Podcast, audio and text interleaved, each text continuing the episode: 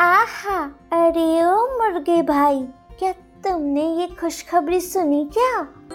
आप सुन रहे हैं स्टोरी विद अनवी चालाक मुर्गे की कहानी। बहुत दिनों पहले की बात है। एक घने जंगल में एक पेड़ पर मुर्गा रहता था। वो रोज सुबह सूरज निकलने से पहले उठ जाता और बोलता, कुकड़ो को कुकड़ो को। सुबह हो गई, उठ जा तू।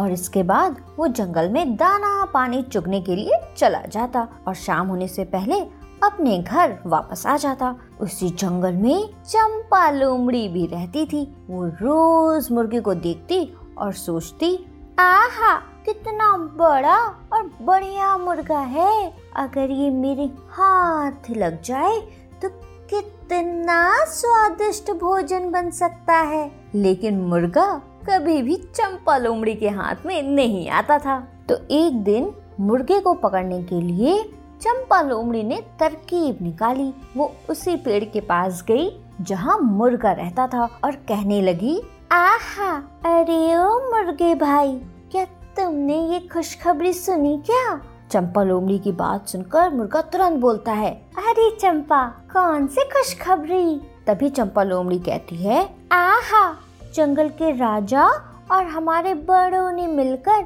सारे लड़ाई झगड़े खत्म करने का फैसला लिया है। आज से कोई जानवर किसी दूसरे जानवर को नहीं खाएगा और उसे परेशान भी नहीं करेगा। इसी बात पर आओ जरा नीचे आओ। हम गले लगाकर एक दूसरे को जरा बधाई तो दे दे। चंपा लोमड़ी की बात सुनकर मुर्गे ने मुस्कुराते हुए उसकी तरफ़ देखा और कहा अरे वाह चंपा लोमड़ी ये तो बहुत अच्छी खबर है। अरे चंपा लोमड़ी जरा पीछे देखो शायद इसीलिए हमसे मिलने हमारे कुछ और भी दोस्त आ रहे हैं। मुर्गी की बात सुनकर चंपा लोमड़ी डरते हुए मुर्गी से कहती है, आहा, दोस्त, कौन दोस्त? मुर्गा बोलता है, अरे वो देखो, हमारे जंगल के राजा शेर, रुस्तम आ रहे हैं। वो भी हमारे दोस्त है ना?